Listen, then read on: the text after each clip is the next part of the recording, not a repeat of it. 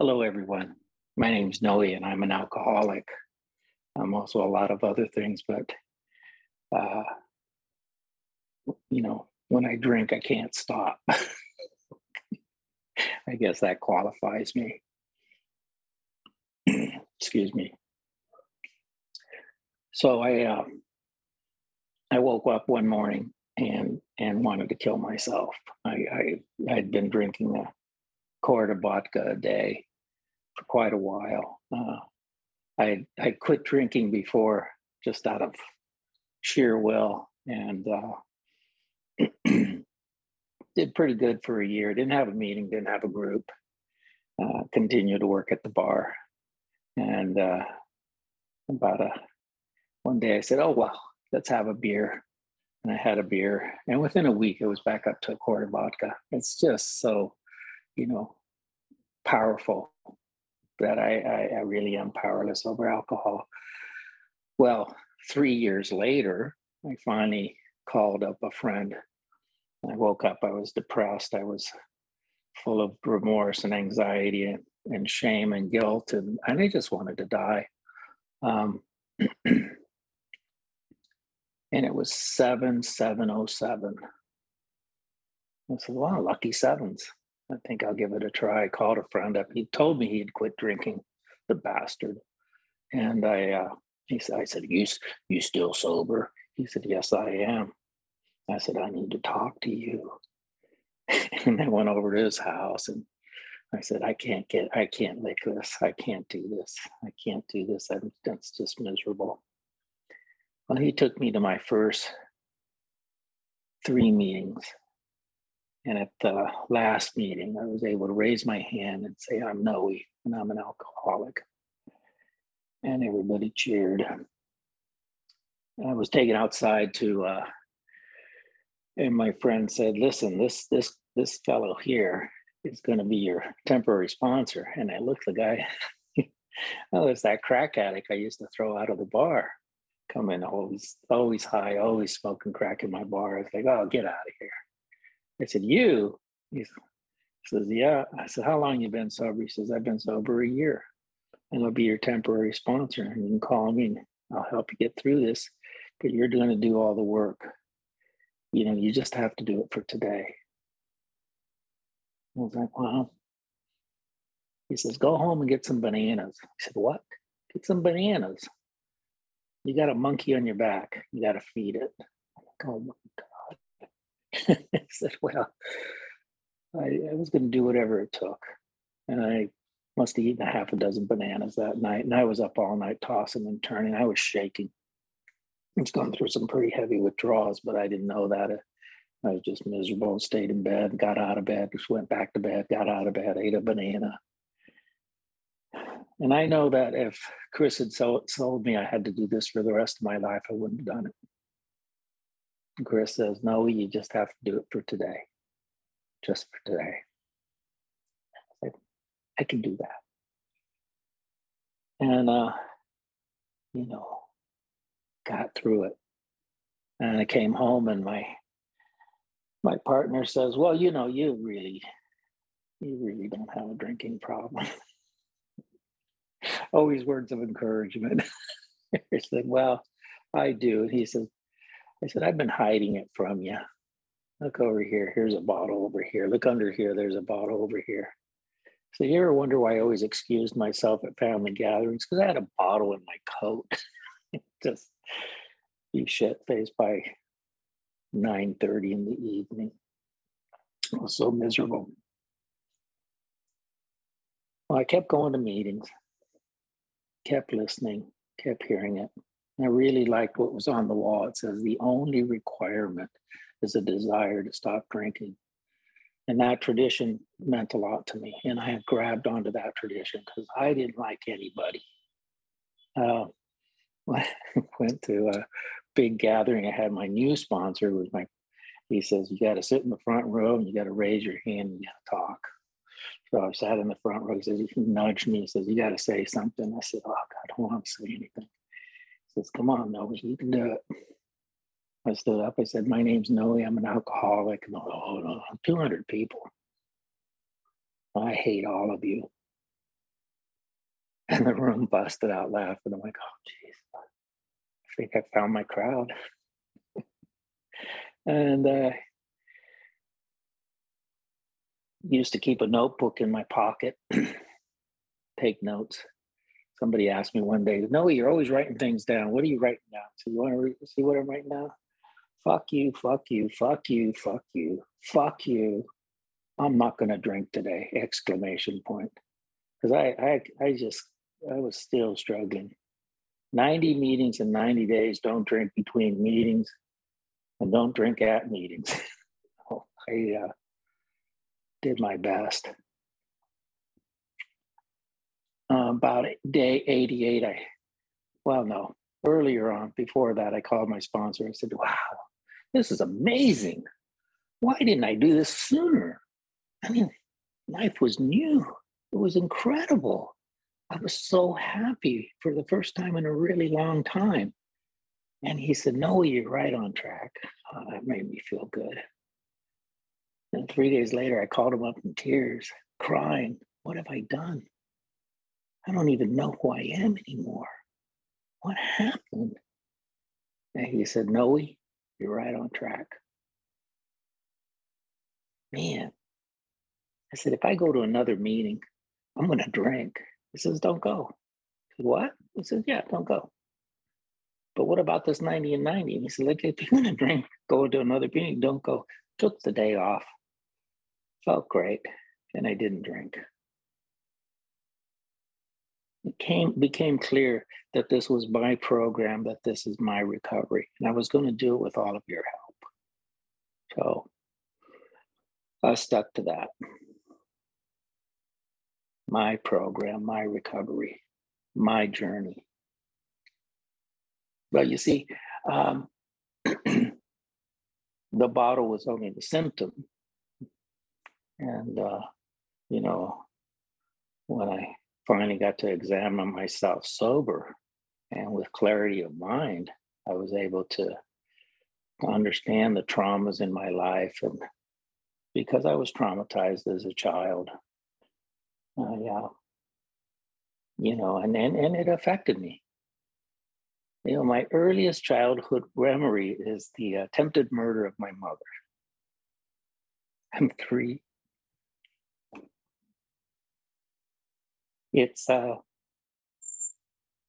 it was traumatic. And then putting into an orphanage and then finally getting out. My mom's there. It's like a miracle. She was coming in through the door and the light was behind her. I swear she was the Mother Mary. and I didn't even know who Mother Mary was. Um, but she was glowing. It was so good to see her. Six months as, th- as a three year old. Well, I uh, I also found out something else in that orphanage because there was a little red-headed boy that was always following around and I just wanted to hold him and kiss him. And eventually I ended up holding and kissing a red-headed boy. It was wonderful. So I moved through my life. And as a young man, I discovered drugs. And I said, oh, this is great. There, here's courage. Here's personality. And I was able to you know, but it got, it slowly took over my life. By the time I was 17, I must have, you know, taken handfuls and handfuls, you know, LSD, all of the, this is the 60s. It was wonderful, but it was pretty horrible for a teenager and adolescent. And at 17, I, uh, I uh, found a group of people who said, you know, you're welcome here and uh, and I became a born again Christian. And I'll tell you, it saved my life because I was going to kill myself at 17, and it saved my life. And I don't deny it; it was incredible. And for the next 10 years of my life, I had a wonderful life, a new life without drugs, without alcohol, with a new group of people who accepted me as I am. But I had a hard time accepting myself as, as who I am.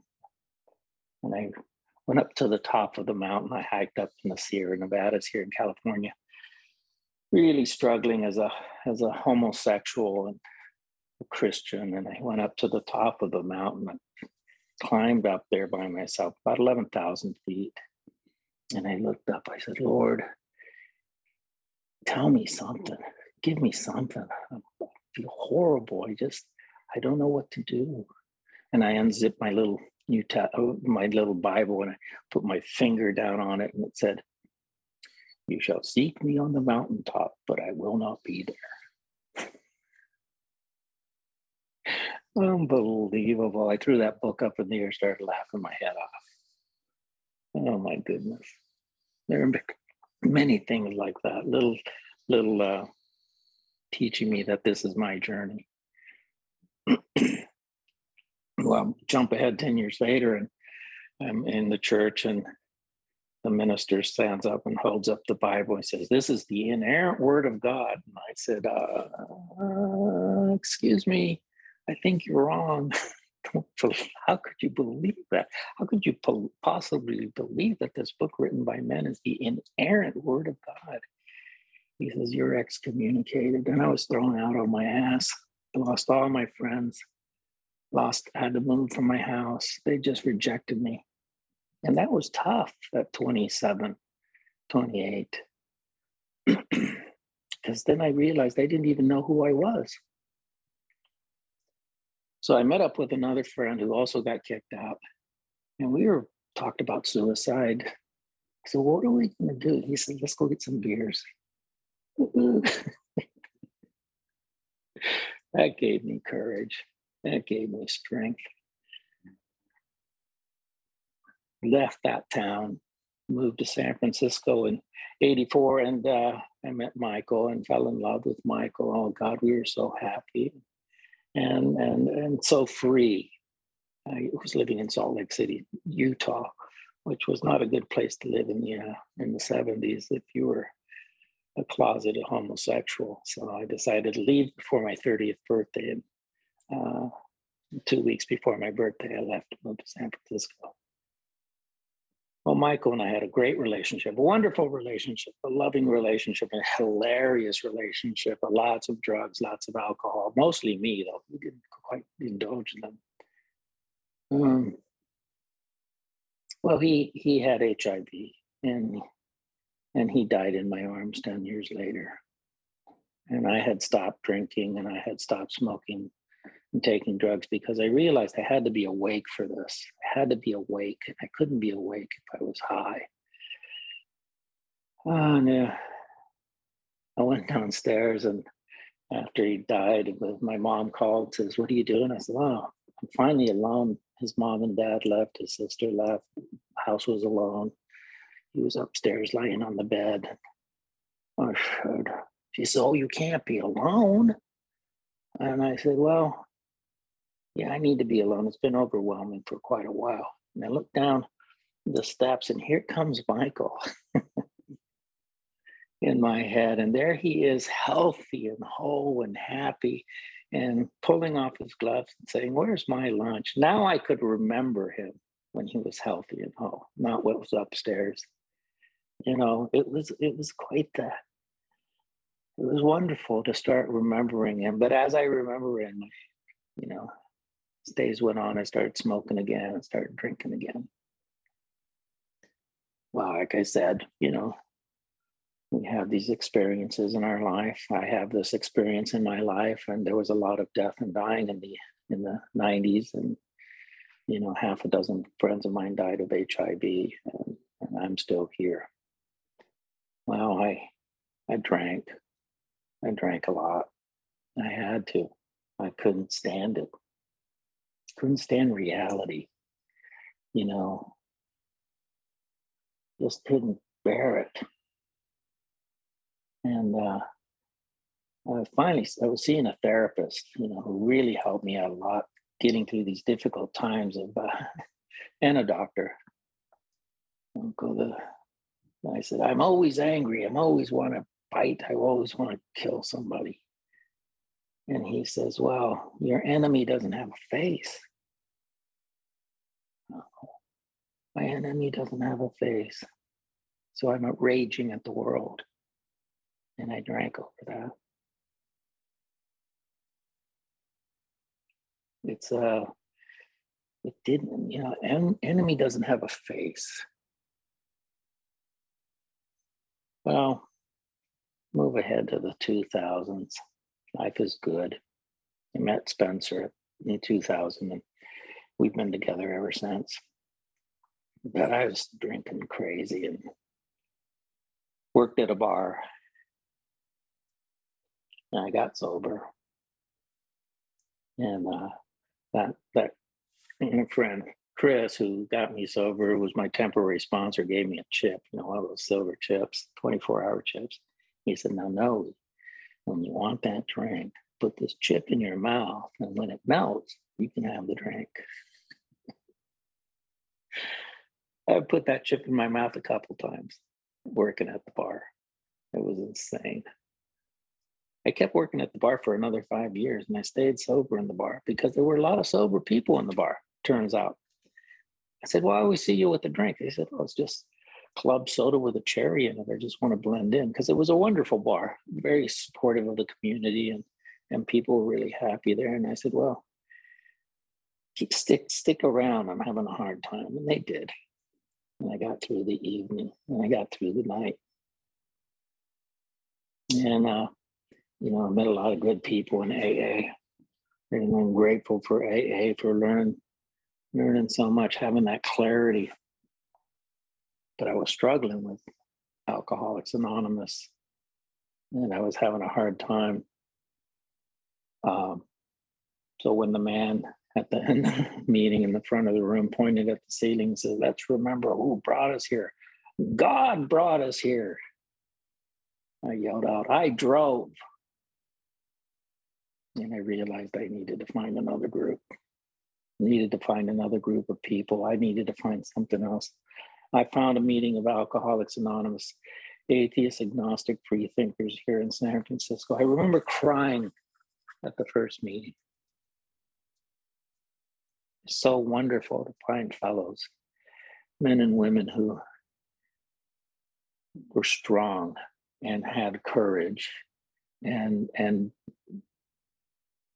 and were willing to talk and not just do mantras and chants. And I loved that about that meeting. And I became a member of that meeting. I still am. Yeah, been secretary, been having sponsees. One day I was at the meeting and uh, somebody over there said, Well, no, he said.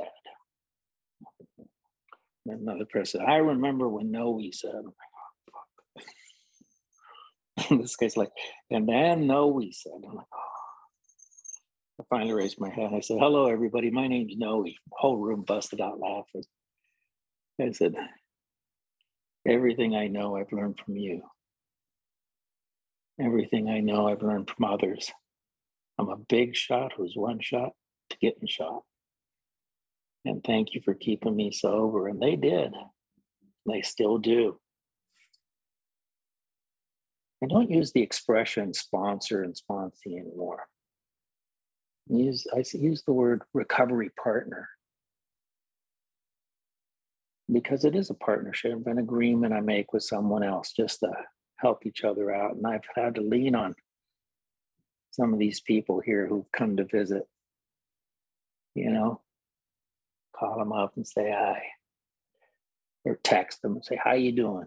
I don't tell them how I'm doing, but you know what? They're doing all right. They they tell me they get me out of my rut because I I've been sober, you know, 14 years, but I still struggle with depression. I still struggle with um, you know, anxieties, and you know, this isn't a, it's not magic, which I really appreciate. This isn't about magic; it's about effort. I went to the meeting of uh, Zen Center at the Monday Night Recovery Group. And there I heard the most wonderful thing. I said, well, rather than a higher power, perhaps it could be a broader power. Wow. And it put me in the moment. It put me in the moment that was so important that that I can only stay sober one day at a time. And and and because I, I like to you know, reminisce. And it breaks my heart sometimes when I reminisce. But now it, you know, puts a lot of smiles on my face. The good times, they were good. They were great. They were wonderful. I've traveled the world. Then I look at the future and I used to think, oh shit, I'm going to pay the bills. Uh, I, uh, I've learned through this meeting, through people, that this is the most important moment now. And, and, and just don't grab onto that balloon, that thought balloon. Uh, in Buddhism, I think, in Buddhism, they say there are six senses. You know, the sixth one being the mind, the brain, it's just doing what it does. And I've had to learn so much about that. So recovery's been you know, it's not, especially early recovery, it sucks. it does. But, you know, I show, I so miss physical 3D meetings. I really do. I want to hug Dan and Mario. You know, I get to see Fred regularly. but this is where I get the strength and the hope. And these are just a few of the people. They're just, you know, we, we really do make this a program of helping each other. There's an old poem uh, from a Buddhist nun 2,500 years ago, and, and she was walking through the cemetery calling out for her daughter who died, Jida, Jida, where's my Jida? And the earth responded, you know, which Jida do you seek? for there are many here. And she uh, found the nuns and they brought her in and they took care of her. And she, she said, You've healed me, not of my grief, but of my loneliness. And this group has healed me, not of my grief, because it's always, it's always there but of my loneliness. Yet I know that I do this by myself. That I make my bed every morning. Sometimes I don't. And that I'm not perfect because I'm not. But I am going to not drink today. I am going to do something loving today. I just read that one. It was wonderful. What was it? If if you don't love, you don't live why am I denying? Because it could be rejected, of course, if I could, you know, but what is it? Just try. So I'm, I'm that's where I'm working with right now is, is that love, uh, reaching out to my family members I haven't talked to in a while. And whatever their response is, their response. Because I've also learned in this thing, I have no control over people, places, or things. I have control over this, my this this journey, huh?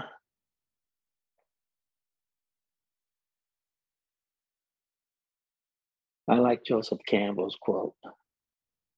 Eternity is not neither a place, has nothing to do with time or place. Eternity is now. and if you don't get it now, you may never get it. This is eternity. And I go, wow. You shall seek me on the mountaintop, but I will not be there. It's a great life. It's a good life. I'm grateful to Alcoholics Anonymous for allowing me to become a senior citizen. Yay! I don't think I'd be here without it. And I've already, unfortunately, I know people who aren't. They drank themselves to death or they overdosed but I'm grateful for them and I move forward with that to finally come to places in my life that, sorry about that. Sounds like a balloon. I've been uh, able to reconnect and, and make an amends with my mom. She passed away a couple years ago, coming up on two years ago. And it was so important to, to talk with her one day. We went out to lunch went out to dinner, and we are looking at the sunset. And she says to me, You know, Your brother's really mad at you. I said, Pa, we just had a wonderful day. I don't know anything about my brother being mad at me or this or that, but we just had a wonderful day. And we're standing here looking at this beautiful sunset together. And you bring this shit up. And you've been doing it my whole life, Ma. Why do you do that? Why can't you just be with me here now? And she looked at me she says, I, I'm sorry. You're right. Oh my gosh, what a wonderful moment for her and I. What a wonderful moment that at 84 years old, she was able to apologize for and have a recognition. And I was able to recognize that and accept that love. I'm so fortunate. I'm so fortunate for sobriety to have this sobriety. It's a, you know, I'm going to end with this. I always tell people have a nice day unless you've made other plans. That, thanks for letting me share. Thanks, friends, for showing up. Thank you, new friends, for keeping me sober today. I really appreciate it. And with that, I can, we'll say, one day at a time.